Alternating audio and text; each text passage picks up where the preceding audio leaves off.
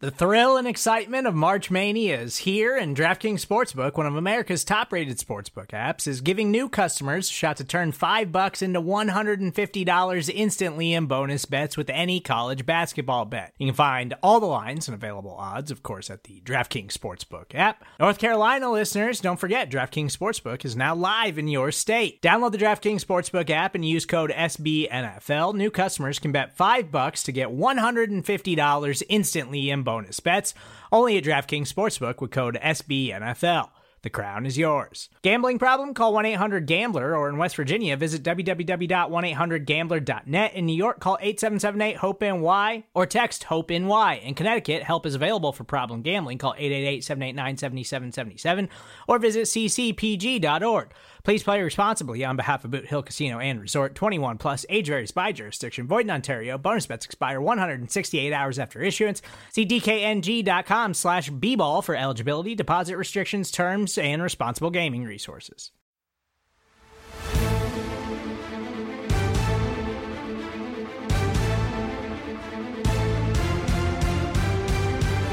Welcome, one, and welcome all to the greatest show of them all. It is the NFC East Mixtape Volume 140. You can listen to this show wherever you get your NFC East blog podcast across the SB Nation network. You can also watch this show on the Bleeding Green Nation YouTube channel or the Blogging the Boys YouTube channel, where if you do, you will see the dejected look of one Brandon Lee Gowton from Bleeding Green Nation and the still sort of sick look from myself, RJ Ochoa from Blogging the Boys. Although BLG, as I understand it, you're a little bit under the weather yourself. Hope you're feeling better. Thanks, RJ. Yeah, I mean, you might be able to hear it in my voice. Um, you know, I, I forge on the mental fortitude it takes to podcast. You know, what an incredible feat. Um, not COVID, so that's good. I did a COVID test. You know, I guess I guess that's a good thing. But yeah, um, my head hurts. My voice doesn't sound great. Here I am. The Eagles lost to the 49ers. The true champion of the NFC East this year is not the Cowboys. It's Man, not the Eagles. Some... It's not the Commanders. It's not the Giants. It is the 49ers. Um, look, I have been deathly afraid of the 49ers for a very long time. Um, and I think um, I think you maybe understand why a little bit now. We obviously have a lot to get to. Um, I do want to offer because I think we were we were kind of talking about before we started um, that a lot of people are sick and I've obviously been sick for like a month at this point. I actually, um, you have a kid, yeah, just yeah, well, your you, life now. You you mentioned that you started feeling sick right before the Niners game. I actually yep. started feeling sick the day before the Cowboys were in Philadelphia. That's like when mm. this kind of started for me. Um, but so like I've gone through all sorts of treatments and like recommendations from people what's your like you're feeling down you're in, down in the dumps from a sickness standpoint not because the eagles got embarrassed um so like what's your go-to move soup meal drink you know bowl ice cream what is it yeah you touched on that there i mean i actually did not feel as bad as i usually would after a loss funny enough in terms of like related to the game obviously mm. physically sick yes that is that's making me feel way worse um, you know, definitely a chicken noodle soup. I've ta- we've talked about that. Oh, that's right. Basic, but it works. Uh, like a tea as well. A nice a hot tea can be, I think, relaxing and especially if obviously you're having like some kind of throat thing, which I'm I'm not, thankfully, at least knock on wood at this point. But uh, I don't know. No one cares. Um, wow. Um, I saw on Reddit it was the first time since the launch of the New Heights podcast between the Kelce brothers that they both lost in the same week. Did you know this? Jeez. Uh, that does make sense to me. I believe. Yeah. It it was kind of funny. Like it was one of those like obvious, but still like, oh, cool. Like I hadn't totally realized that. Um, so there's a lot to unpack. We do have to go in divisional order, uh, which is on the Starting line. Starting with the 49ers. well, um, that that is on the line this week. And by the way, before we get into everything, we should mention at the very top that this is the first of two NFC East mixtapes this week. Uh, if you're watching, you can see wow. uh, our banner at the bottom here. But we will have a live show for you on Thursday evening uh, in parallel with Thursday Night Football. Coincidentally, Brandon, um, the last time we did this, uh, it was in parallel with the Pittsburgh Steelers Thursday Night Football game, just like it will be this week. Why are the Steelers on Thursday Night Football twice? Who well, it's because we're talking about partly the Eagles. And at one point in time, the Steelers and the Eagles were the same team. They called themselves the Steagles. Nobody knows this. It has to be shoved down our throats at every opportunity. My head hurts so much, and that makes it so much worse. Um, yeah, so live show this Thursday evening. Um, we'll do all, I would say not all, but most of our previewing for Sunday's Cowboys Eagles game in that episode. This, um, you know, these are always interesting weeks around here. Uh, so this will be more of a look back at what happened, obviously, um, on Sunday afternoon. And so we do go in divisional order as mentioned. That means we start with the Philadelphia Eagles, who Brandon got humiliated on Sunday afternoon, 42 to 19, the final score. I saw one Eagles content creator tweet out the score of this game and the score of the Niners Cowboys game. That's right. Uh, as some sort of flex that the Eagles oh, scored no, nine more points. I mean, obviously, uh, it's not because because their head coach kept them in in garbage time even after the quarterback was in concussion protocol That's and D'Andre, D'Andre Swift got sent into another dimension. Um, this was a I mean, a lot of people. It's not uh, why I tweeted those scores. A lot of people thought this was possible maybe uh that, that, even might be a strong word but um there was a lot of discussion about how the niners were three point favorites in philadelphia you yourself said i love that bring it on et cetera et cetera and uh, you know right. i'm a i'm a big believer in it is badass when in sports somebody can call their shot and prove it like Deebo Samuel did. I know it's annoying when you're on your end of it right now, uh, but this was the Niners like cashing every check that they wrote in essence. They earned the right no doubt, to cast um to to they, they backed up their trash talk. Just like the Eagles winning against the Chiefs, though, a couple weeks ago, it's not like, okay, the Eagles won the Super Bowl retroactively now. The 49ers mm-hmm. did, in fact, not actually mm-hmm. retroactively win the NFC championship game just because they won this game, just mm-hmm. for the record. Uh, in any case, though, um, yeah, nothing bad to say about the 49ers. They well, dominated. But, this, this was you said Dom, and there was an interruption in this game by somebody named Dom, and there's an interruption on the mixtape by somebody named Rob Stats Guerrera. I, you just stole my bit. Stats, welcome to the mixtape. And also, I asked Stats if this baby. was going to happen, so I saw this coming. to be fair, when you asked me, RJ had not asked me to appear on the show. I I figured that he still might afterwards. I did not like rule it out that you were not going to come on just because I mean obviously he's going to do it because I did the same thing to you and That's and just enough, like enough RJ said, drop kick just, go off, King. When you, you say you me? have nothing bad to say about the 49ers, what bad could there possibly be to say? That would be my question to you. I mean, I exactly right. That's my point. I, am not right. arguing with you. What's the point yeah, of uh, contention? that's as long as we're clear, and I agree. This doesn't mean anything about last year. There's, there's nothing we could change about last year. But it does mean that the, in the two games the 49ers have faced against the biggest, baddest competition in the NFC, they have dusted yep. the competition. 84 points in those games. And this game was comically bad. I mean, the Niners put up 462 yards of offense in three quarters. It was, they were unstoppable on Sunday. And I have said it when they play their best, nobody is beating them. Nobody. They are the eighth best team through 12 games by DVOA. I saw that today from football, well, FTN Fantasy, formerly Football Outsiders. So, yeah, I mean, it was weird too because the Eagles got off to like a good ish start. Um, they outgained the 49ers like what 124 to negative like six.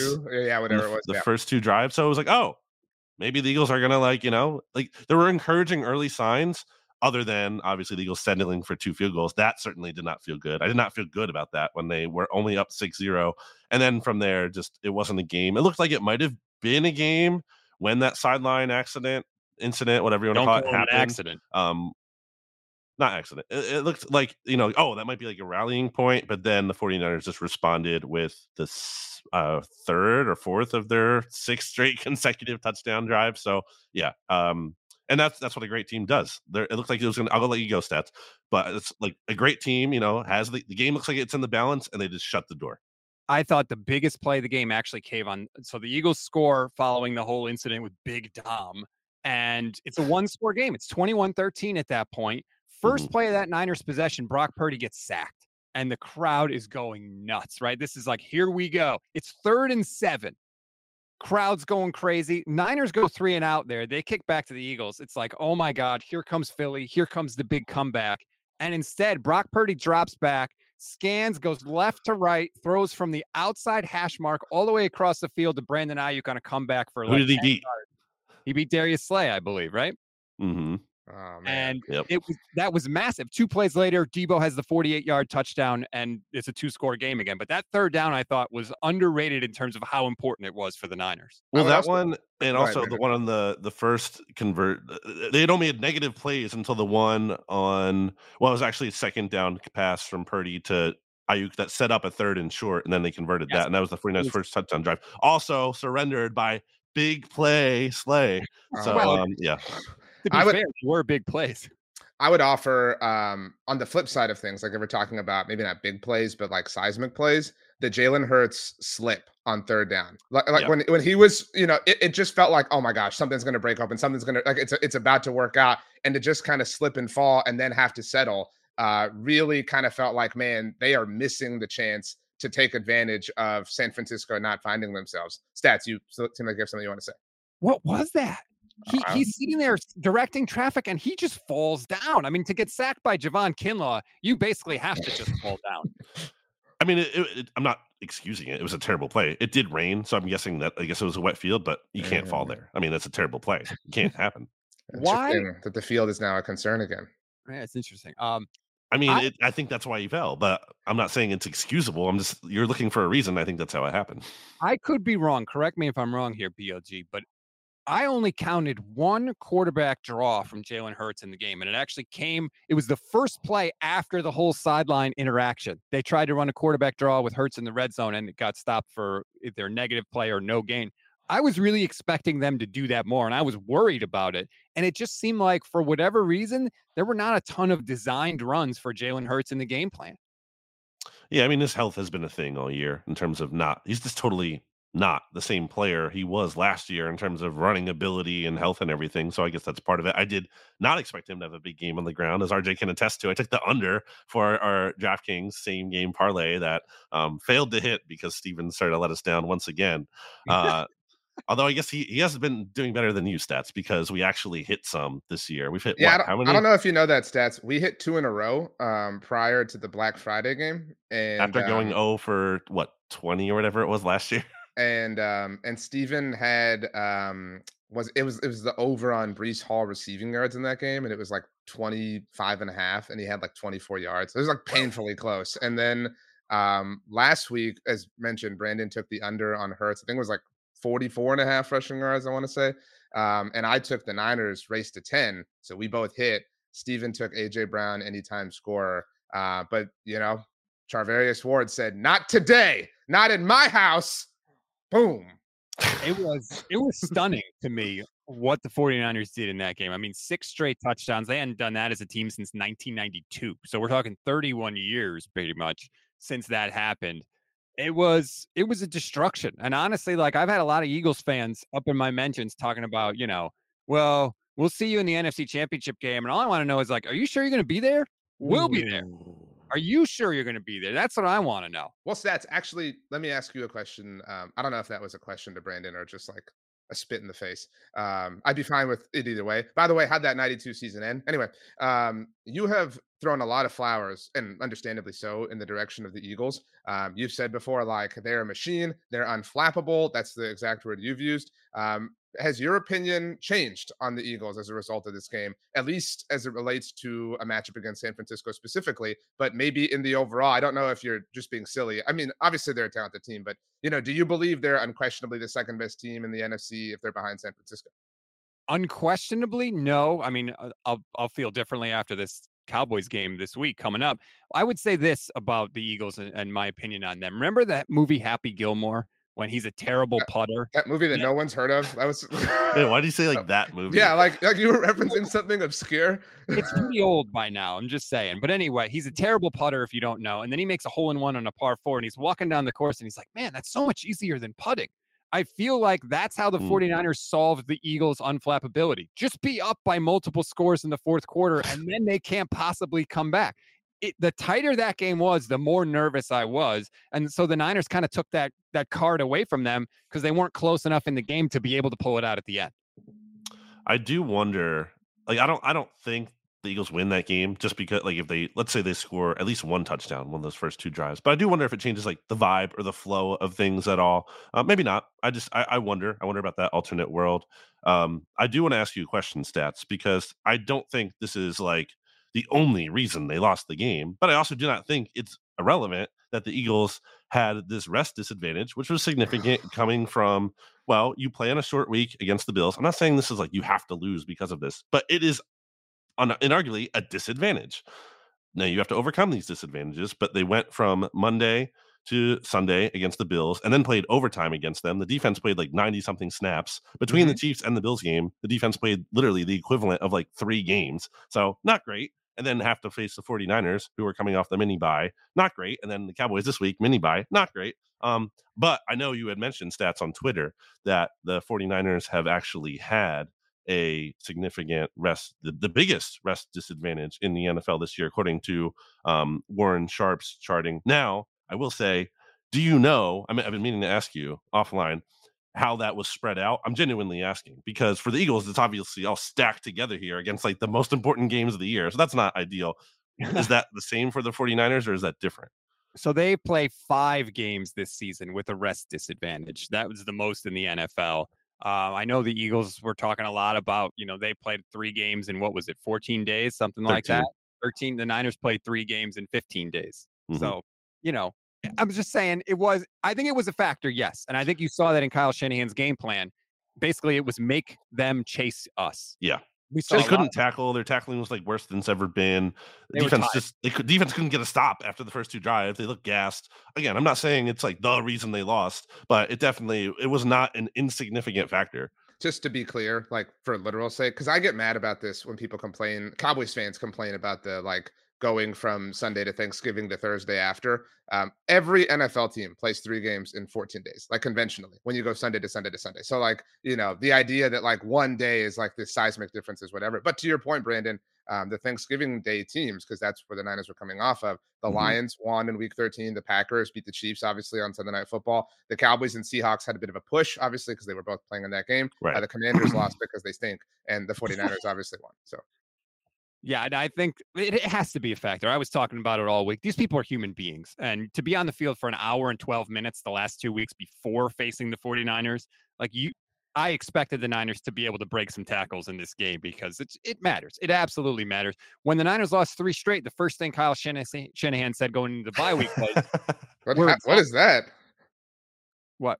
What was that There's thumb? A, I've seen that before. Wait, what? how did the, when did I do that before? I did that somewhere. What, that happened what happened? Did you not That's see that? a thumbs up, and the, there's a thumbs up bubble that came out of his mouth. Yeah, yeah. When, when, people give you a like, it uh it does that but we're not live anywhere. No, you no stats. You did a thumbs up and it yeah. made a bubble. I've done that before somewhere. Yeah. I forget where was that? Where was that? Stats. I, oh, look again on your face, stats.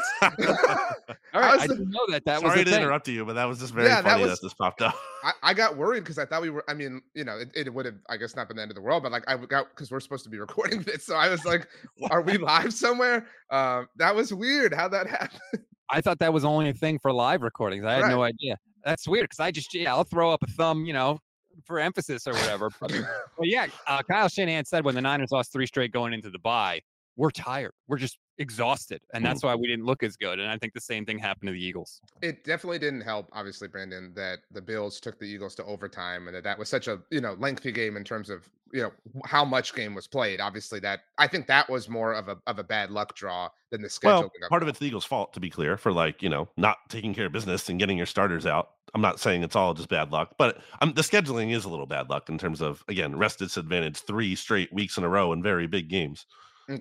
Um, okay, I would like to ask each of you to answer this question. It's a two-part answer. Um, it's really just two answers that you have to give. Um, Stats, you I guess you can go first. What do you think about the Niners and or Eagles that you didn't think before Sunday's game? So you have to give us two answers. It can be one Niners, one Eagles, both Niners, both Eagles, whatever you want.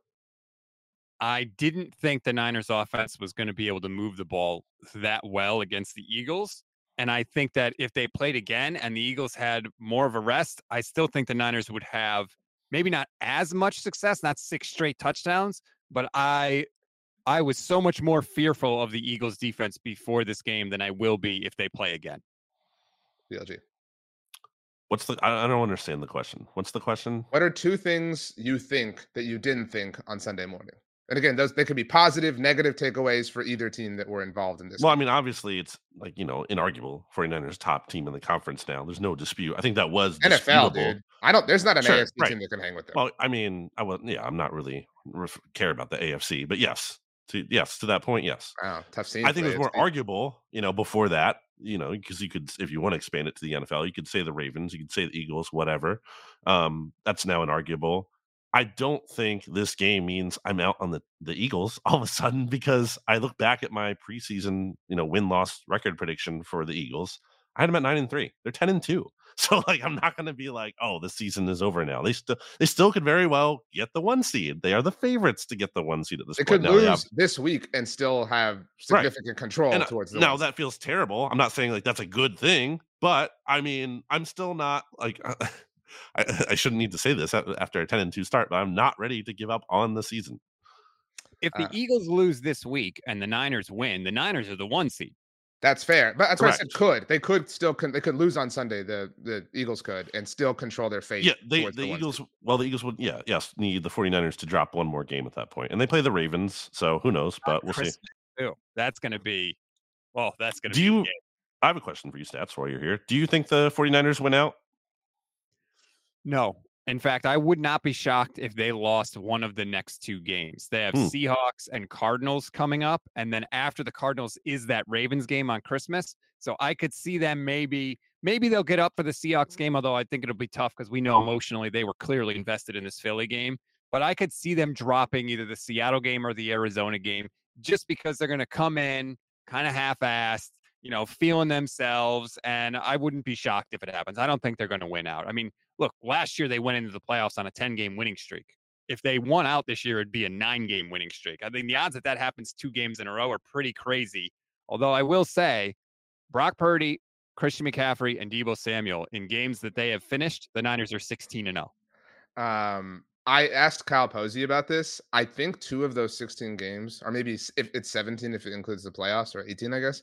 Um, or maybe not 18 because of the title game last year, but I think the two of those games are against the Cowboys in the divisional round last year, and then obviously the matchup earlier in the regular season. Like, and those games haven't been close, at least for my team. You know what I mean? Like, they're a monster when they're all involved and they finish the game. To your point, I ha- I want to ask you both a question while you're both here, uh, because the Seahawks now play a funny role in the one seed, right? Because the Cowboys just beat them. They visit the uh, the 49ers on Sunday stats and they host the Eagles next week BLG are either of you more fearful of the Seahawks throwing a wrench into your team's plans than you were before last Thursday night because I think last Thursday afternoon we were like, oh, the Seahawks, like whatever. They were impressive. Um, at least they were they were impressive to me. Uh, so are, I disagree. Like, okay, so you're you're not more afraid of Seattle than you were a week ago. Well, I'm afraid of the matchup in terms of the again, the Eagles are coming off of so they'll be coming off the Cowboys game at that point, and then you know, so flying to Dallas, having to fly back to Philly, having to well, go all the way back out to Seattle for the, the Seahawks game. No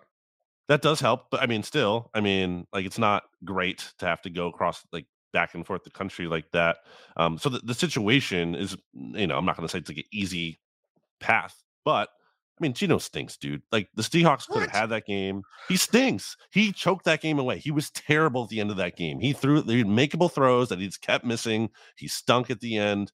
The the Seahawks had that game and they just blew it. And I do not. And now, obviously, they were more competitive than I thought they were going to be. But I'm, I'm not fearful of them all of a sudden. And I think Mookie's take that oh they can beat the Eagles now because they blew the game like that is pathetic. I don't know if I told you stats, but yeah, Mookie uh, messaged me right after Thursday night and said this gave me confidence that we talk about the Seahawks Why? and the Eagles. Because Geno can blow it again against the Eagles. Okay, great. okay, stats. Answer the question, please. Are you more afraid of the Seahawks now? I mean, it's a division game, so that always gives you pause. But the 49ers have played the Seahawks four times. The last four meetings, they've outscored them 120 to 54. So, you know, am I worried? Not really. I'm agreeing on, on Geno Smith. I don't think Geno is any good. I think Geno has not Stinks, been good. Dude. The second half of last year, I think his performance has really dropped off. DK Metcalf like just oh, gets dude. outs. I hate what's going on with DK Metcalf. I don't know what's what's up there. But no, I just no. Am I fearful? No. You gotta, you know, it's like that scene in Watchmen with Rorschach when he's in prison. I'm not locked in here with you. You're locked in here with me. You got to play the 49ers. If anybody's fearful, it's going to be the Seahawks. Um, yeah, I've never seen Watchmen, so that reference is lost on me. It's a good one. Yeah. Dude, come on. Um, yeah, you would like it. How you're like a superhero guy too. Why wouldn't you not watch that one? I mean, I have some. I feel like I'm like Mr. Pop Culture, but I have some pretty, you know, embarrassing uh, holes in my game. Uh, so I feel I'm like okay I'm Mr. Pop that. Culture. Um, this is this final stretch between these three teams going to come down to a lot of birds. Obviously, the Eagles themselves. Uh, both teams, uh, your two teams at least, played the Cardinals uh, before the season is over. Not that anybody like really believes in them, but still. And the Cowboys lost to them, which is a factor. Uh, the Seahawks, who we just mentioned, and whoever doesn't win the NFC East is very likely going to visit a different bird in the Atlanta Falcons. So, um, yeah. And the Niners have the Ravens. That, that's that was my other Yep. point. That's right. Um, are we missing a bird team? No. There's too many bird teams. Yeah, it's there's too many bird teams, which makes the idea of one team referring to themselves as the birds incredibly narcissistic. So Can I ask a question to you, BLG? Says the guy who uh, dubs his team America's team. I dubbed them that. Correct. What is your opinion on the whole Big Dom incident with Dre Greenlaw? Because I want to know if you're a rational Eagles fan or if I want to Oh, know brother. if you're a crazy person. I mean, I think the thing is, it doesn't matter. Like you, like 49ers fans, like want him to be like expelled from the. You literally won't even notice if he is or isn't. So like, who cares? First of all, second of all, the way I saw it, and obviously you're gonna think I'm biased, but honestly, I don't care. Like, I don't care about big. I don't root for Big Dom. I mean, he seems cool. I, from my personal interactions with him, have been few, but like, nice guy. Um, I think my honest take of the video is he was trying to de-escalate a situation and people are acting like he touched a player. Oh my gosh, he he tried to initiate physicality. He he was trying to diffuse a fight. That is the reality of the situation. That is not putting hands on a player with intent to like eh, start something up. why is he touching any player on the field? Why he's trying he to just he's, yeah break up a That's fight. not his job. Okay, That's sorry for breaking up a fight. job. Let's Yeah. encourage the fight. Let's actually fan the flames and make the flight ha- Nobody. fight No, happen. you're Let's get out of the you're way. no, There's n- no you're fight you're. happening. That's not what Stats is saying. Stats' point is simple in that that's not his job. So why is he assuming it to be his job? Wait, we don't need Big Dom to break up a fight. Get your hands off one of our all pro linebacker. Get the hell away from the field. You're all pro linebacker who has a history of getting ejected and like committing personal fouls. I'm sure I'm sure he didn't start trouble or, or instigate anything. No, uh, he, That's a he football no, play. no, Stats like, in the he- preview he- podcast on his network literally said like Dre Greenlaw is the most likely player to get ejected from this game. It was and then a- it happened. It was a flagrant penalty on DeVonta Smith. Nobody is like diminishing that with this point, but like I stats, we the three of us know each other. But whatever, very well. fine. You're right. Okay, I don't care. You're right. Whatever. Like I there's no nothing what is to be I just- gained in this argument? I don't care. martyr? Like everyone's like, oh, he's so beloved. It's like, who cares? He screwed up. Doesn't make him a bad guy. I don't but think he screwed up, but whatever. We disagree. Well, first of all, the NFL has to suspend him because you can't have teams hiring Okay, these sponsors to go That and makes no try and- difference. Like cool. No, because you can't have teams hiring these guys to try and instigate stuff. There He did no not instigate anything. Yes, he did. He put Oh his my hands on gosh. Greenlaw first. Oh he put gosh. his hands on Greenlaw first. Does Dre Greenlaw even interact with Big Dom at all if he doesn't? right, I'm done. I'm done with this. It just doesn't matter. Who cares? Uh, it was funny that one of those can floating keep talking about came it up, if you like want. in the middle of this passioned argument. Um, impassioned, passioned. I don't know. Uh, stats Because it doesn't matter. Who cares? it does matter. It It- could- like, okay, he's suspended. Do you feel happy now? I feel what I feel okay, satisfied great. knowing that that won't happen again because Great. because his his presence. Will you even know? for Will you even know to- if he's there or not but- on the you asked, sideline? the, you asked the question. Do you want to? Will you know if he's there or not? I will Yes, know. I will know that there's no threat of a player being ejected oh, from oh, Big no. Dom oh, escalating oh, a no, situation. Big Dom. Oh no, he's so And scary. why oh if, it no. was, if it was no big deal, why did he leave to a chorus of cheers? Why was he hailed as a hero? especially on the broadcast. I don't know if Oh you've heard it since then, but the broadcast went nuts about this situation. We lost. Well, an I didn't hear the all-pro broadcast, so I can't speak to that. Uh, it was actually this was one of the only things that ever made me believe that the NFL is scripted. Uh, because the stats can well, no, hear me out. Uh, so but like I would say like an hour before in real time, uh, Kevin Burkhardt and Greg Olsen talked about how the night before they had gone out to dinner in Philadelphia and that they had gone out on the suggest like the place they went to was suggested they were like by the Eagles head of security, Big Dom, cool guy. Like again, like how often have you ever heard the broadcast reference somebody like that and then have them play this major role in the game? Well- it, like, it, it was it was like a WWE sort of storyline. That's Well, there's that, and there's also the fact that they just released Big Dom shirts as the Eagles organization to raise And- money for Eagles Autism Foundation. So it's all for great. charity. But like so had, had actually, the Eagles Big Dom, 3D chess, raising money for charity. Great guy, fantastic. And if you That's disagree, great. then you hate charity. That's not true. He's doing um, it all for the kids. If if the shoe had been on the other foot, this is what I was going to ask stats. And if I don't know if if Jalen Hurts had been ejected or whoever, you would be throwing a fit over whoever the like security guard was in question. You would say okay. like how ridiculously sure. it, un- it was not a one for one ejection that Dre Greenlaw, who's a significant you know impact on the field, was taken out of the game, and Big Dom, who to your point is irrelevant in terms of his presence. Well, it's sort of a loophole in the rules because the VP of officiating was saying, like, when they review the whole incident, they can't tell the refs to throw a penalty on the Eagles sideline because you, they can only tell them to throw a penalty on a coach or yeah, that's player. weird. So they were powerless to do. I mean, they ejected him, yes, but they couldn't penalize the Eagles for that in that spot. Now, the refs on the field could have penalized the Eagles sideline, right? But they didn't, and so there was nothing that they could do after the fact yeah. except throw him out it is funny how the yeah, NFL acts like um, there's these like inconquerable forces when it comes like, oh well, that's an unreviewable penalty or unreviewable thing. So like, wait, our, like our hands are tied. Like we really can't do anything here, guys. Like sorry, uh, you know, like the whole world. I mean, not even using this example, but like you know how like some things aren't reviewable or challengeable. It's like, oh, sorry, you know, um, it is what it is. By the way, as this happened or this conversation in real time, Doug Pederson announced that Trevor Lawrence only has a right hand ankle sprain. So good news for the NFL. That guy's made out of vibranium. Oh my god. Um, everybody can listen to stats, and if you're an Eagles fan, you can go uh, get more upset about his takes over on the Gold Standard Network. Uh, subscribe wherever you get your podcast, and on YouTube. Stats plug away, plug, plug, plug, plug, plug. Yes, thank you very much. Gold Standard YouTube channel, Gold Standard 49ers Podcast Network. Uh, we do shows every day. We go live on YouTube every single day. I love going across the aisle, so to speak, and talking to people from the Niners opponent. BLG, you obviously joined us last week. Niners play the Seahawks this week. I'm going to talk with Steve Raible, their radio voice, whose voice has haunted me over the past decade of him calling Russell Wilson crazy ass plays. But uh, that'll be a fun conversation a little later today. So please like and subscribe, and you can follow me on all the socials at Stats on Fire. Stats before you leave, um, BLG. I did prompt him several times to have a song ready for today.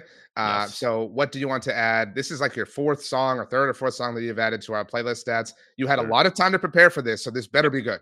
Okay, so I've you know listening to the Christmas music because it's the holiday season. So I'm going to go with a, a Christmas Carol. Text me Merry Christmas by Straight No Chaser and Kristen Bell it is it is a bop. Entirely a cappella, even though Kristen Bell's on it? Uh pretty much, yeah. Okay. All right. Respect. Can you text me that actually? So I because I will forget um before we get out of here. So yes, I will text making them do more work. Text me Merry Christmas. Sure. That's 42 to 19. Say it again and then leave. Yeah. 42 to 19, baby. Let's go, Niners. More competitive game than the 49ers Cowboys game. This is embarrassing for you. All right, let's take a break. And then when we come back, we'll talk about America's team.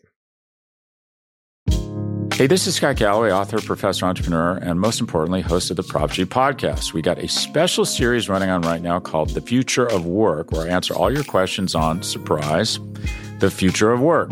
Questions including what are we missing when we work remotely, or how do we handle work life balance when a major opportunity comes knocking?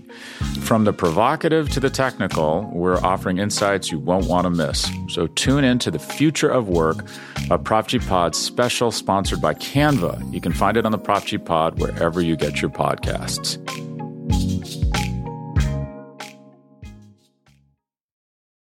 When you need mealtime inspiration, it's worth shopping Kroger, where you'll find over 30,000 mouthwatering choices that excite your inner foodie. And no matter what tasty choice you make, you'll enjoy our everyday low prices, plus extra ways to save, like digital coupons worth over $600 each week. You can also save up to $1 off per gallon at the pump with fuel points. More savings and more inspiring flavors make shopping Kroger worth it every time. Kroger, fresh for everyone. Fuel restrictions apply. Welcome back. The red, white, and blue represents the Dallas Cowboys and their 41 to 35 win over the Seattle Seahawks. It was a bad week to be a Green Bird, basically, um, you know, in the NFC East as it relates. Um, did not like the Seahawks throwbacks uniforms in this what? game. No, they're they're a great look, but it was too much royal blue because of the Cowboys. I thought uh, it it looks cool though. I thought it looked no, cool because of that. I, I wanted kind like, of like a Cowboys practice, I guess. That's what I'm saying. Like it was, it was a lot happening visually. Um, so if you want to wear them against like the Niners, I think that'd be a great look. Uh, but yeah. for this specific game, they're really good um, yeah. on their own. They're really, they're really good. Totally agreed. Uh, anyway, so truth be told, like hand, you know, uh, cards. I was going to say hands on the cards. Uh, hands up, cards on the table. I was terrified, and at halftime, I was like, "Oh my gosh!" It was like the 500 team thing is going to be so annoying if they lose this game. Uh, but Dak Prescott showed up on a night where the defense really failed him. Um, you have heard me kind of come for Dan Quinn in the past um, when everybody wants to act like he's perfect and infallible. I mean, the Seahawks offense, and this is why I completely understand you and stats like not being scared of them. They had been terrible. They, I mean, they had been awful before this game. I think the stat that was going around, they hadn't scored an offensive touchdown in seven straight quarters, and they show up and like, boom, the DK Metcalf 73 yard touchdown. Okay, fine. like you're thinking like, okay, well, they got one. You know what I mean? Like he's he's a beast. Like that's gonna happen. But they just kept going over and over and over at DaRon Bland. It's a really tough scene mm. on the day he was crowned NFC Defensive Player of the Month for November, and you were just kind of feeling like this is where it was all gonna fall apart. But again, Dak Prescott well in the MVP conversation, played like it, put the team on his back. Cowboys didn't punt a single time. They did have a failed fourth down conversion um, when CeeDee Lamb dropped it, but really impressive game from Dak, from CeeDee. Uh, and the defense did stand up tall at the very end when it mattered the most, but um, certainly a concerning thing as it relates to the path moving forward. Yeah, I think the difference in this game was the quarterbacks ultimately. Like Dak made the plays, came through for his team, and Geno, I think, wilted. He, he absolutely crumbled down the stretch. Seahawks offense as a whole. Um, very unfortunate they couldn't do the brotherly shove and their fourth and one situation got stopped there. Cowboys defense, you know, made those key plays on fourth down. But yeah, I mean, my takeaway at the end there, and obviously, you know, he had a good game up to that point or enough to be it able was, to put up 35 points. I, know you're hating on Geno, and I understand the end was terrible. It was an elite game to that point. Like, it, like he did. That's fine, but, but, but it, defined it, by winning or, winning or losing, and you crumbled. Saying, he absolutely crumbled. I, he, he makeable throws saying, that he missed. It, was an amazing game until the very end. But that's the difference. And uh, yeah, so I think I mean the, the Seahawks had this game. They I think it was when they were up. Then they have a drive when they're up eight or up five, maybe at one point at the end, and it's like if you're going to win the game, you have to at least get a field goal here. But you like this is where if you're a good team, you get a touchdown, you end the game. You put the game out of reach, and they just kept letting the Cowboys hang around, and the Cowboys took advantage of it. Um, a lot of people had issues with the way Mike McCarthy handled the end of this game. Um, it's been a while now because the game was on Thursday, but um, Cowboys, you know, third and short. Um, and obviously, you know, in a situation they wanted to go up and, and go up two scores and kind of, you know, really put the game away. Uh, McCarthy went deep to the end zone, didn't work out. They had to settle, made it a six point game, gave Seattle the ball back, technically uh, in a bit of a, you know, stressful situation. The Lions had a similar situation on Sunday against the Saints, and the conversion worked. And so, you know, you look at that, you're like, oh, there you go, being aggressive. Like, I would much rather live on that end of the spectrum. Like I, would much rather my I'm not saying I'm not saying it's the greatest like play call of all time, but I am very happy that Mike McCarthy is an aggressive play caller. I, I want that, especially when you have an MVP caliber quarterback, one of the best wide receivers in the NFL. Like I like that McCarthy is believing in that over anything else, especially on a night where the defense was horrible. I don't know how you leave Micah Parsons unblocked on the final play. I don't care what scheme or what. It's yeah, literally it, the best player. You can't have him unblocked. Like it's that simple. It's uh, sometimes people like to overcomplicate football. Actually, just match up. No, it's Micah Parsons. Have someone put their hands on him, and if they don't, what are you doing? That's an embarrassing failure. Um, a lot of Cowboys takes over the last almost week now have been um, obviously gratitude that it worked out the way that it did, uh, and that it was really nice. This was, you know, I said before, the only time the Cowboys had a, a, fight go all 10 rounds was the Chargers win that they had. Uh, but obviously, a much lower scoring game. And in that game, I really, I don't know if you remember, criticized Mike McCarthy for how he handled the end of the first half. Uh, he just took a knee um, near the end of the first, or, or, kicked a field goal. He had like 18 seconds and didn't even try for the end zone. I was really upset. Um, so this was a very different thing in that the Cowboys trailed and trailed. You mentioned they trailed by five. They trailed by eight early on. I didn't say midway through because of you know coming out of the half and then the Seahawks touchdown. Um, this was the first like you know again not I would say the Chargers fight went 10 rounds, but just because nobody really won it, the Seahawks were winning. Like the Seahawks were landing some uppercuts and some blows and and and really roughed the Cowboys up. This was the first time Dallas has trailed at AT&T Stadium all season long, and they trailed multiple times. Um, so the fact that Dallas was able to kind of withstand what was, I think, and inarguably Seattle's best shot of the season um, and hold on for the win, that was a win that they just, I mean, we've seen the Cowboys have in the past, but they just haven't been in a position to get this season in, you know, specifically. I think it was a really good win for them in terms of, you know, okay, you're beating up on a bunch of bad teams. What does it really mean? Okay, I don't think the Seahawks are great, but they're definitely, you know, you know, above they're above average team. So, um, and to be able to be in that spot and to rally, I think that is that matters for building character, for building belief. Um, it's something you can build on moving forward. I, I wouldn't like. I know they gave up 35 points here, but like I, I don't really that doesn't worry me. I think sometimes games just get away. Like game, there's just certain game scripts or certain games. So I don't like like over unders or making too much of like a game like this. I just think sometimes a game gets like this. Also, there's games that get really ugly. I don't think it means that Cowboys defense is a, a, a big issue all of a sudden now. It's just how the game was going. Not a big issue, but definitely not um you know the, there was a time where i thought like oh man they're gonna set like some historic marks this season like they're not i mean they're very very very good uh but i don't know that i think they're top two in the nfl like maybe that's their ceiling certainly like they can challenge they can they can have great games and great performances but mm-hmm. there's clearly a difference between them and, and whoever you believe to be the best defense in the nfl right now um, the ravens yeah ravens i know the browns have had their moment Chiefs, it's a little bit little tougher up there. Yeah chiefs are up there. Um so but i mean you know, it's it's weird and um, weirdly so. I don't know if you've seen this. Uh, Micah Parsons is now significantly the favorite to win Defensive Player of the Year, and some of that I think is um, you know odds makers adjusting for the Browns and how they're kind of fading. Um, and obviously, you know Myles Garrett's on that team. You kind of have to be on a team with success to win awards like this. Um, and DaRon Bland is a is a contender, but Micah Parsons is kind of the face. Micah also has the like oh, he's never won it, you know, and he kind of, you know, deserves a thing that, you know, like TJ Watt's wanted or Nick Bosa's wanted. You get my point. Mm. Um, like sometimes, you know, odds makers or award voters like want to give the dude who doesn't have and whatever. Um, so that's weird to me. I mean, but weird, but also logical because he Micah was amazing in this game, even though the Cowboys defense struggled. Uh, Micah just continued to be a perennial force the way he always has been. All right. Anything else about this Cowboys game? Um, they survived their, you know, rest. I don't want to call it gauntlet, but um, it is a tough thing for them. I like I I get upset when Cowboys fans get mad about the three games in 12 days thing. Um, but it is difficult because, like Stat said, players are human. So when they go Sunday to Thanksgiving to Thursday, it is a very tight, you know, thing. Um, so the fact that they won all those games is really impressive, and they're nine and three now. And that's what Mike McCarthy does. Since I don't know if you saw, I tweeted this on what's today, Tuesday. Um, since 2021, which is the Nick Sirianni era, um, the team with the most wins in the NFL is the Chiefs with 34. The Cowboys and Eagles are tied for second with 33. So they're going to be a playoff team again, and that hasn't been the case for three years in a row in a very long time. The Giants are third still, right? Uh, but they were on bye, so we can't really talk about a game. We're reviewing. Um, the the most that seems to be going on with them is Tyrod Taylor going to be back from IR. I've seen some conversation at Big Blue View. Like, who should it be? Should it be Tyrod? Should it be um, Tommy DeVito? What do you? While think? we were while we were talking with stats, uh, it was reported that um, Brian Daboll said Tommy DeVito is going to start this week oh, okay. on Monday Night Football. So at the very least, this week it's it's the Tommy DeVito show. I think. Um, I mean, they should stick with him, right? Your, your season's lost. In theory, like Tommy DeVito might be a credible backup, and that's valuable to have for the future. If he can prove he's a good number two, then great. What are you going to learn by playing Tyrod?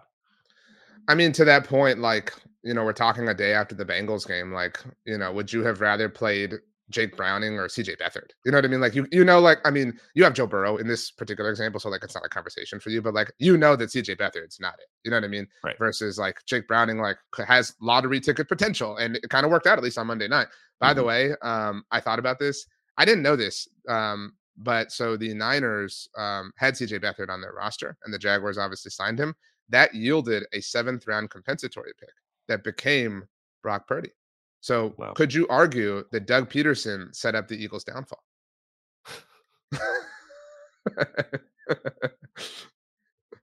I was so excited when I when I, when I realized that I'm during the game on Monday night. I was so excited to bring this up to you. So um, right. I've gotten what I wanted out of that. Um, but let's move on. The uh, the Commanders had no shot, dude. Um, man, um, I'm upset I didn't take them for my lock of the week. I overthought it. Um, yeah, they had absolutely no shot. Um, the Dolphins boat raced them 45 to 15. If there is has ever been a time in recent history for a non-quarterback to win MVP, it's Tyreek Hill. Um, but dude, you know, I mean, it's not shocking after look at what the, like CeeDee Lamb did against the Commanders. Look at what AJ Brown did against like it's not shocking. It's it was very predictable. And the Commanders are tanking like organizationally. I truly believe they are at this point. Um, you know, not the coaching staff, not the players necessarily, not their incentives, but I think that organizationally they are not trying to do all they can to win, and I think that's showing up here. And it's smart. It's smart for them in the long term. In the in the meantime, it's not the best feeling to get embarrassed, but whatever. Um, so Terry McLaurin had a really quiet day, and that was what a lot of people were talking about. And I was um, browsing the Commander subreddit, and I saw a point that actually made me proud of us.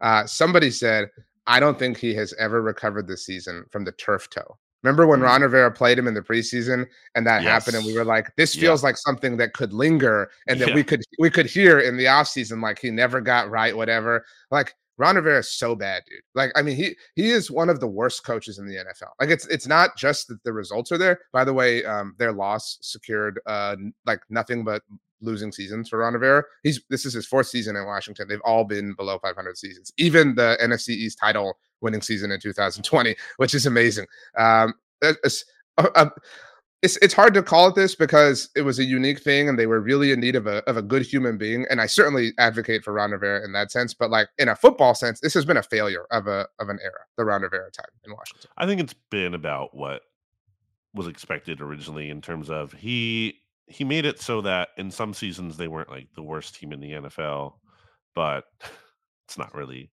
I think it raised their floor a little bit at times. Obviously, they did win the division even though sub 500 but um, and then you know they've they haven't been the Giants, which is not anything to say that's amazing, but it did make them more respectable than the Giants have been. Although they can't beat the Giants, so uh, yikes. But um, win loss wise, they've been better than the Giants have for a while. But I always said I'm not really worried about the Commanders' ceiling with Ron Rivera.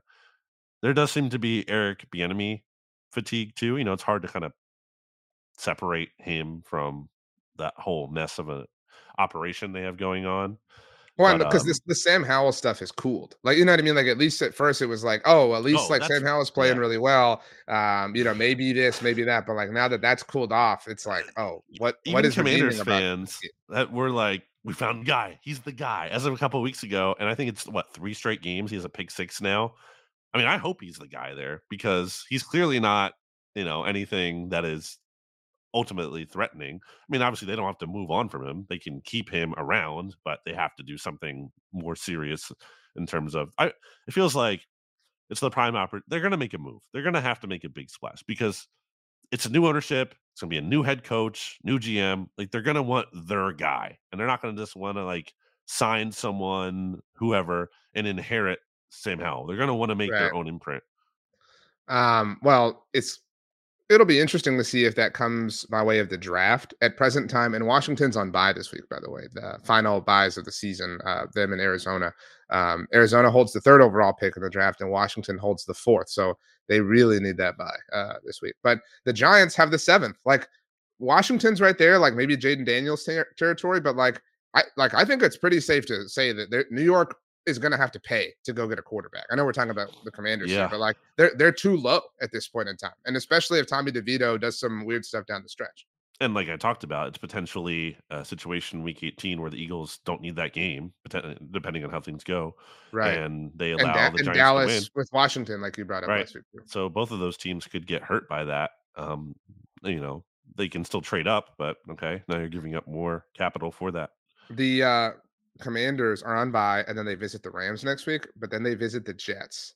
I think I will take. Uh, I mean, a few weeks looking down the road, I would take the Commanders to beat the Jets. Like the Jets are are is there so a team desperate. you wouldn't take to beat the Jets? No, but like I mean, I do think to your point, I think the Commanders are logically and wisely, you know, taking their foot off the gas, right, and letting the car come mm-hmm. to a mm-hmm. slow stop.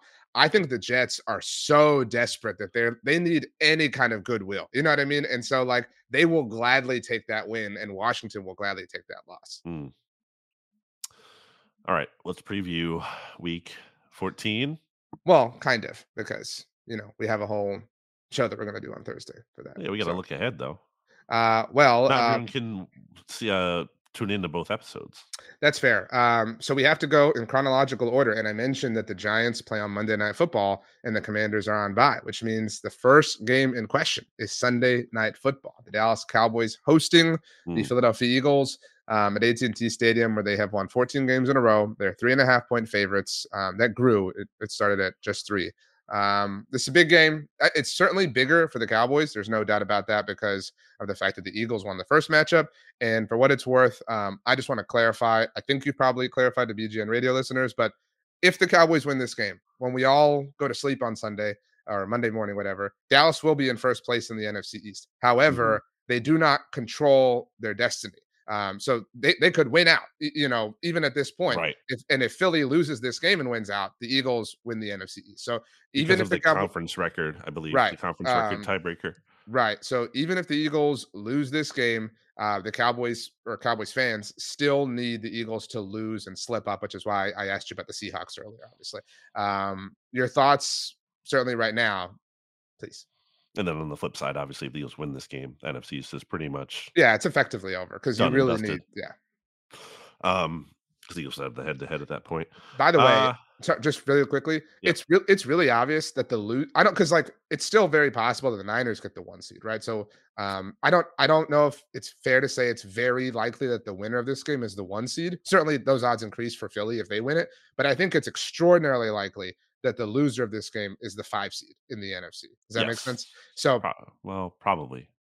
Um, I'm sorry. Let me rephrase. Not the loser of the game. The, what that it's it's it's more probable that one of these two teams is the five seed than it is like that's a significant probability in my mind that the five seed is going to be the Cowboys or the Eagles. But it, there's a little bit more, you know, up in the air in terms of whether one of them will be the one seed because the sure. the six the six seven seeds and below right. all just keep losing. I know the Rams won and the Packers won, but like the also both these, Eagles also beat the Rams and they beat right. the Vikings, so they've Cow- and, this, and they we'll see about the Seahawks, but and the Cowboys tiebreaker. Cowboys beat the Rams, obviously. So that's what I'm saying. Like they have uh you know these two teams have a, a clear you know lead on the field for the wild card spot. So this is about like you know potentially positioning yourself obviously for the division title, and then potentially for the number one seed.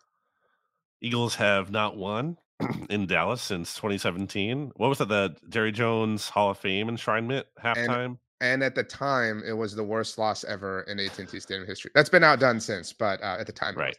Well, what's the worst one since? Uh, I don't know off the top of my head, but mm. I know mm-hmm. it's been outdone. So. Okay, so there's that. there's also uh, the fact that they have not swept the Cowboys since. Do you know when? 20 11 is what you're yeah i was i was at, I, I, was at 13 in my mind going back um wow. So it's been a while and uh i don't think you know again i'm not saying the eagles definitely are hopeless for the rest of the season but i think they had earned the benefit of the doubt up until the 49ers game and I think they've lost that. You know, with the way they've lost. Then not only have they lost that, but the Cowboys also have earned it with how they played recently, and also just in the greater context of the history of this series. And it just seems like it's hard to believe uh, that even if the Eagles are rolling, it's hard to believe that they're just going to so easily sweep the Cowboys. So I am, you know, not making my final pick on Tuesday as we're recording this, but I am certainly leaning towards the Dallas side of things. I think it could be a close game, so I don't know totally how I feel about the line yet. I'm leaning, you know, pick towards straight up Cowboys. The line, I'm still a little bit less certain. We'll see. Um, I do think this game is incredibly telling about who the Eagles are. You lost to the 49ers. That sucks, but flush it. You beat the Cowboys, and I'm not saying all is right in the world because you still have to worry about how you're gonna you're gonna beat San Francisco if that happens down the road. But um, you can worry about that when that happens, and you can kind of just feel good about potentially getting the one seed and setting yourself up for the most favorable situation to face the 49ers again as opposed to going there. So, um, very interested to see how this team is going to respond. Yeah, um, this is I, I mean, I think you're a little bit more concerned, um, obviously, in like a show us who you really are Eagles way.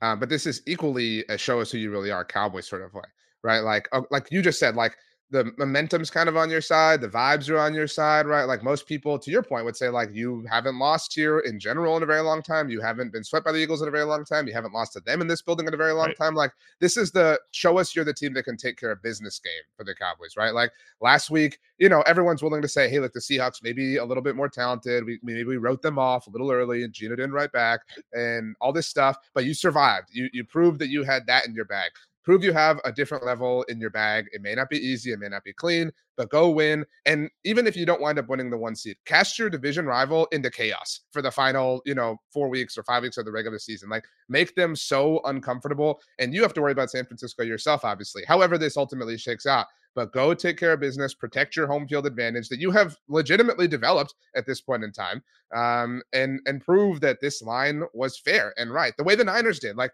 that's it, it is not a secret that Mike McCarthy has tried to become the Niners. Like what a what a bold thing but like the Niners very emphatically backed up. You said it like they earned the right to cash their checks. Go earn your your right to cash your checks. And, and I think we both agree the Cowboys played very well against Philly, but they didn't get it done at the very end. That's what it kind of comes down to. Although I think you're a little too harsh on Geno about that. But um, yeah, go take care of business, get the win, move on, and then start your little gauntlet on the road against Buffalo and Miami and see if you pick up help along the way.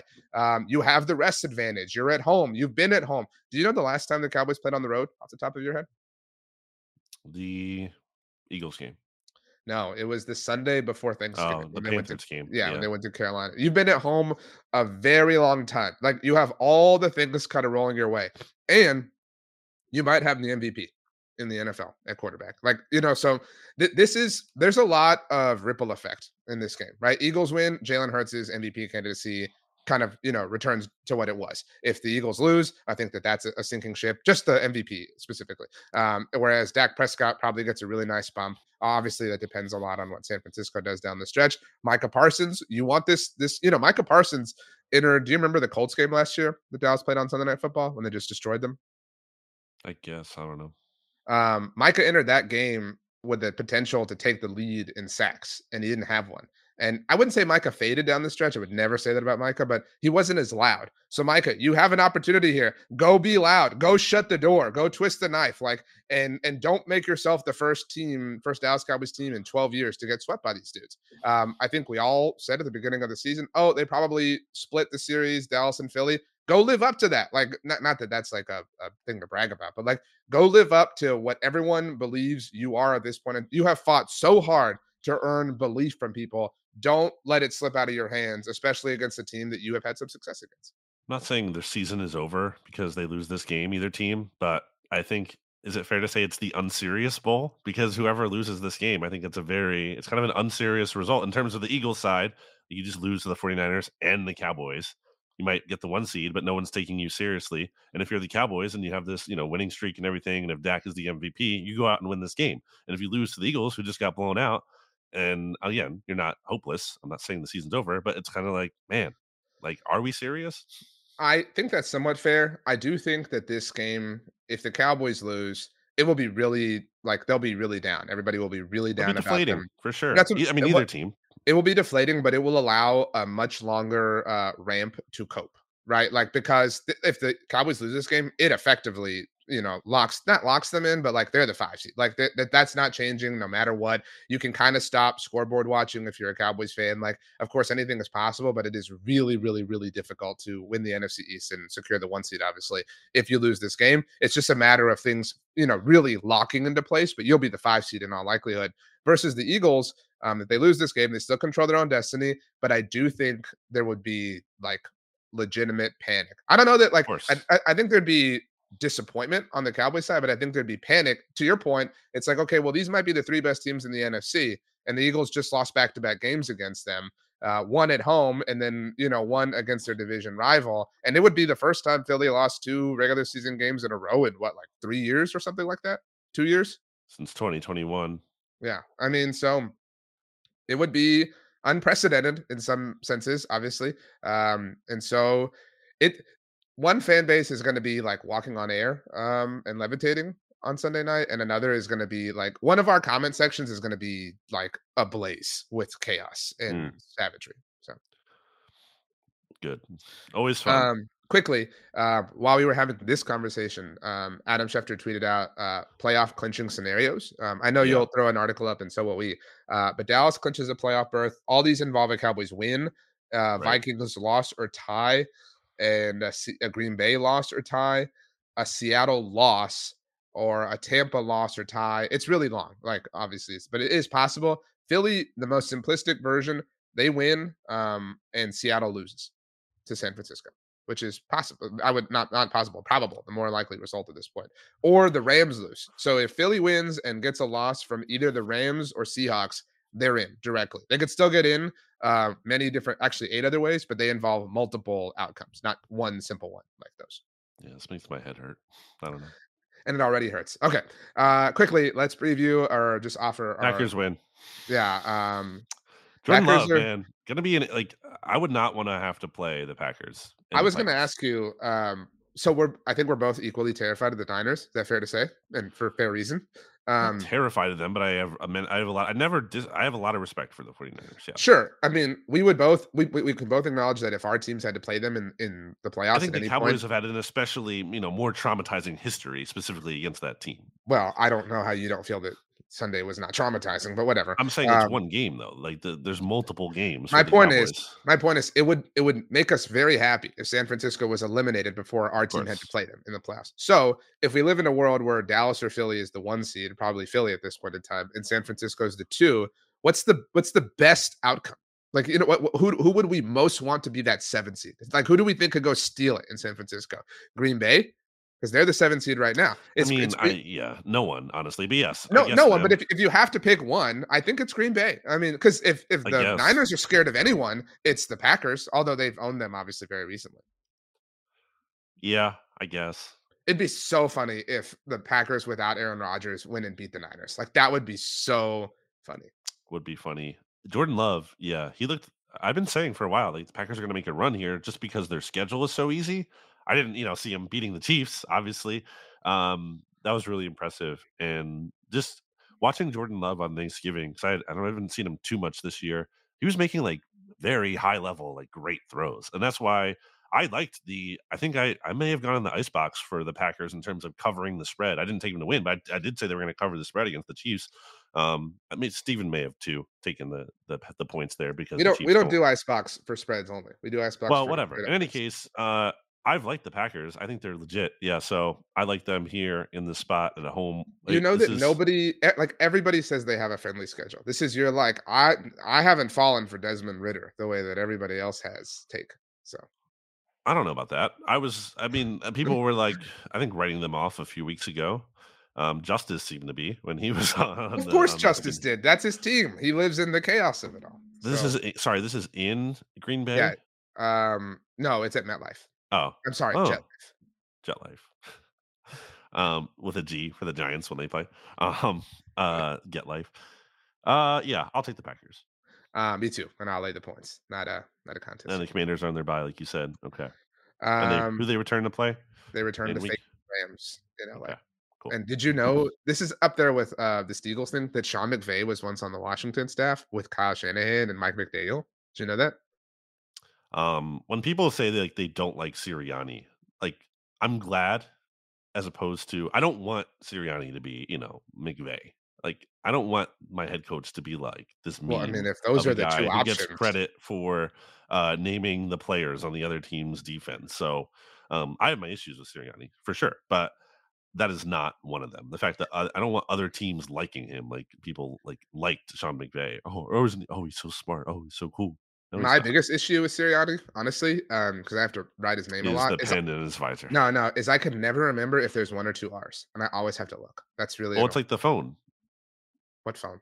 The phone thing, Siri. Oh, I never thought of it that way. That's helpful. Boom. Um, yeah. Well, a lot of people, I think, I listen to some other Eagles podcasts, and they'll say Sirianni, and then their Siri will go off because. Uh, yeah. To be fair, she could go off just because of the phonetic pronunciation of it. Like she doesn't know the way it's being spelled, mm-hmm. or maybe she does. Machines are smart; they're coming for us all. Um, okay, there will be a live episode of the Season mixtape this week. No guests because we just gotta get straight to the meat. We're not we're not having any side dishes, no potatoes, no mac and cheese, no rice, no beans, no greens, no bread, just steak on the plate. Bring questions i would say. Let's let's get some questions going. I, I know people usually do but let's uh let's lean into that. Let's get some questions going in the chat for thursday this, night. By the way is, uh, rj uh, a lot of good positive feedback on the nfc east mixtape at wrong crowd beer company in west chester pa where we watched the cowboys win sadly on thursday night but we had a really good turnout. Um yeah a lot of interesting opinions on rj uh, at that thing like a good mix of i think love and hate um, some people thinking you, you know, uh, debate me a little bit too much. Um, yeah, different, a lot of compliments as well. So you know, good mix. The comments we generally get the most are that this show is best when we're fighting. You know what I mean? Like that's what people want. Um, so I think well, it's like the first take of it all. People want to see conflict. I know, but I think they'll enjoy like your petulance earlier against stats. You know what I mean? Like, but so petulance. people, you... people want to see you know the chaos. I've said that word like six times in the last ten minutes. People, people want to see it. So that's um who um who I try to be. Uh, anyway, for you, by the way. Uh, okay. Uh, ratings and reviews on Apple Podcasts, five stars, obviously. Do we bring back Ertz? This is from Flyers Guy five five five. This is hey, for Brandon me? and RJ. Long Uh-oh. listen, listen, long time listener and Eagles fan listening from Scotland. Shout out to Flyers Guy in Scotland. Quick question. Though it may be old news by the time we record, with the news that Zach Ertz has been released and apparently wants to sign with a contender, what are the odds that you can try and sign him? Could potentially be a better option at backup tight end than Jack Stoll. Yeah, I mean, I wouldn't mind re-signing Zach Ertz. Um, so I'm going to keep it simple. I'm sure you don't really care from a Cowboys perspective if the Eagles do that, but uh, I did want to get your quick take on the Eagles signing Shaq Leonard because last week you said it was like what, like a seven out of ten in terms of being disappointing if the Cowboys don't get him. Yeah. Um, I mean, I like I'm not there's a lot of Cowboys fans who like don't do this people. You know, like the oh he sucks anyway. Like that's not yeah, we don't have to do this. But like I think he would have been a really valuable depth piece. And that is even just really, to keep him away from the Eagles, honestly. Well, yeah, like like yeah. But like to, to have depth anywhere is a welcome thing all the time, but certainly as as you prepare for the playoffs. Um, but there's no question that he can see more significant play time in Philadelphia. Yeah. Like you know what I mean? It's it's a really easy to un, easy to understand decision um, from Shaq Leonard. Like also, I'm not just the connections to the uh, you know he, he was with Sirianni in Indy, so well I mean he was there. he was with Stephon Gilmore and Malik Hooker in Indianapolis. Yeah, so he also it's a little different, I think. I mean, I'm just saying, he, you know, I'm also happy for him that he had a chance to enjoy pseudo free agency. Like that's always cool. Like when you're a player that didn't get a chance to experience it. Um, so I will say, sorry, almost made it. Um, if the Zach Ertz thing happens, I won't laugh at it the way you laughed at um at the Cowboys bringing back Jason Witten because it won't be the same thing. But it will be, it will feel a little it, it, will feel a little stretching. Uh, hmm. It will feel a little like trying, I, and I'm a big fan of Zach Ertz, the person. Again, I, it really sucks how like cool a lot of these Eagles players are. Um, but um, I like that like the Shaq Leonard thing is like a seven out of ten for me. The you know the Zach Ertz thing would be like a four out of ten at the most. Yeah, I don't expect anyone to care. I just think it makes sense for the Eagles because I mean Goedert's been hurt. He does get banged up, so I would like to have more depth because their depth at tight end is not great. Um, so I would like it from that perspective. And you know, if Zach Ertz is going to talk about how much he loves Philly all the time, then I mean, this is kind of your chance. I also prove it would, here. The only thing that would annoy me, and this happens in other situations too, um, I mentioned how like if I had been the Texans, I would have told the Packers, "You want Randall Cobb, first round pick." You know what I mean? Like, uh-huh. so I would be slightly annoyed at like, oh, the former defensive coordinator of the Eagles just like waived the tight end and nobody well, picked him up and claimed him, and he could just go rejoin the team. Like that seems silly to me. Who coached Zach Leonard? Um, who was that head coach of the Colts? Oh, Frank. Uh, uh yeah, say that's a yeah. Actually, it's two. It's yeah. two. yeah. Okay. Sorry, they're, I was. They're, I got, gaming the trade I got, deadline. I got lost in the players. Frank. Right? And wasn't Zach Ertz even traded from Philadelphia? He was. He was traded to Arizona. To the... So yeah. So like the Eagles got the draft pick, whatever, mm-hmm. like however inconsequential it may have been, fifth round and pick.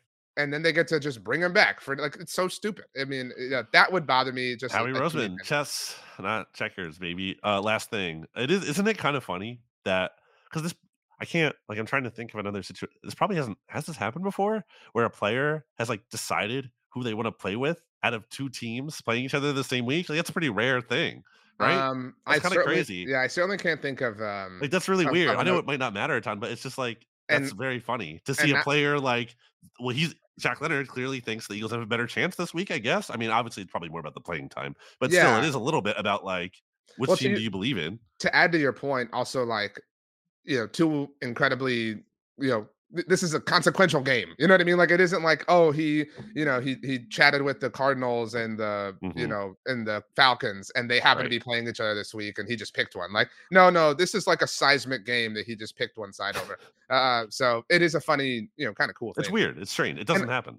I actually tweeted that on Monday. I do think like I'm I feel like no ill will about this. Like, you know, it just he made a choice. But um it is cool how close the Cowboys and Eagles have been. You know what I mean? Like these last few years, like it has made it a lot of fun. It's made these weeks uh, really tense and really you know fun as well. Um, but so you know, it's a good thing we started the mixtape when we did. For our sake, yeah, for sure. It would be. I mean, boring. since we started the mixtape, these two teams are tied for the second most wins in the NFL, only Boom. behind the Kansas City Chiefs. Boom. Wow. Uh, let's add songs ourselves. Uh, Stats hasn't texted me yet, so Wow. Uh, but Rachel's song, she also went Christmas, um, which is going to be a popular theme here um, in terms of my pick. She is going with What Christmas Means to Me by Stevie Wonder. So that is Rachel's pick. Um, my pick, um, I've mentioned this before, I think.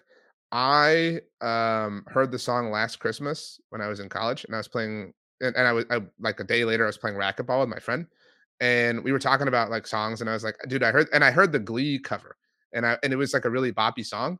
So it's like, hey, dude, I heard this song that's really great. And he was like, Oh, what is it? I was like, It's called Last Christmas. And I was like, Glee wrote it. And I like didn't know that to be true. I just like was kind of like talking confidently for no reason. And he was like, They didn't write it. I was like, Yeah, they did. And hmm. we got into like an argument. He was like, No, Wham wrote it. So I'm going with Last Christmas, not Wham or Glee, the Carly Rae Jepsen version. I'm I don't think I'm familiar with any of these. I have to listen to them. That's good. Gives wow. me some Sad. listening homework. I was thinking about going Christmas because it's December now, but I'm actually not feeling quite. I'm not feeling good, obviously, for multiple reasons. So yeah, I'm trying I to get out like, here for you. I feel like it'd be um, it's not right. I'm not like in the Christmas spirit mindset right now, so I can't do it yet. I'm gonna have some more in coming weeks. I'm actually gonna go with Elevator by Boxcar Racer, which uh, is a great side project band, and there's a lyric at the end of that song that goes, "Let's forget this all, move on," and I think that is thematic for what the Eagles need to do. I'm not a big believer in like the let's burn the tape because no, you want to learn from your mistakes, but I think that this is a game they have to flush. They have to flush the 49ers game.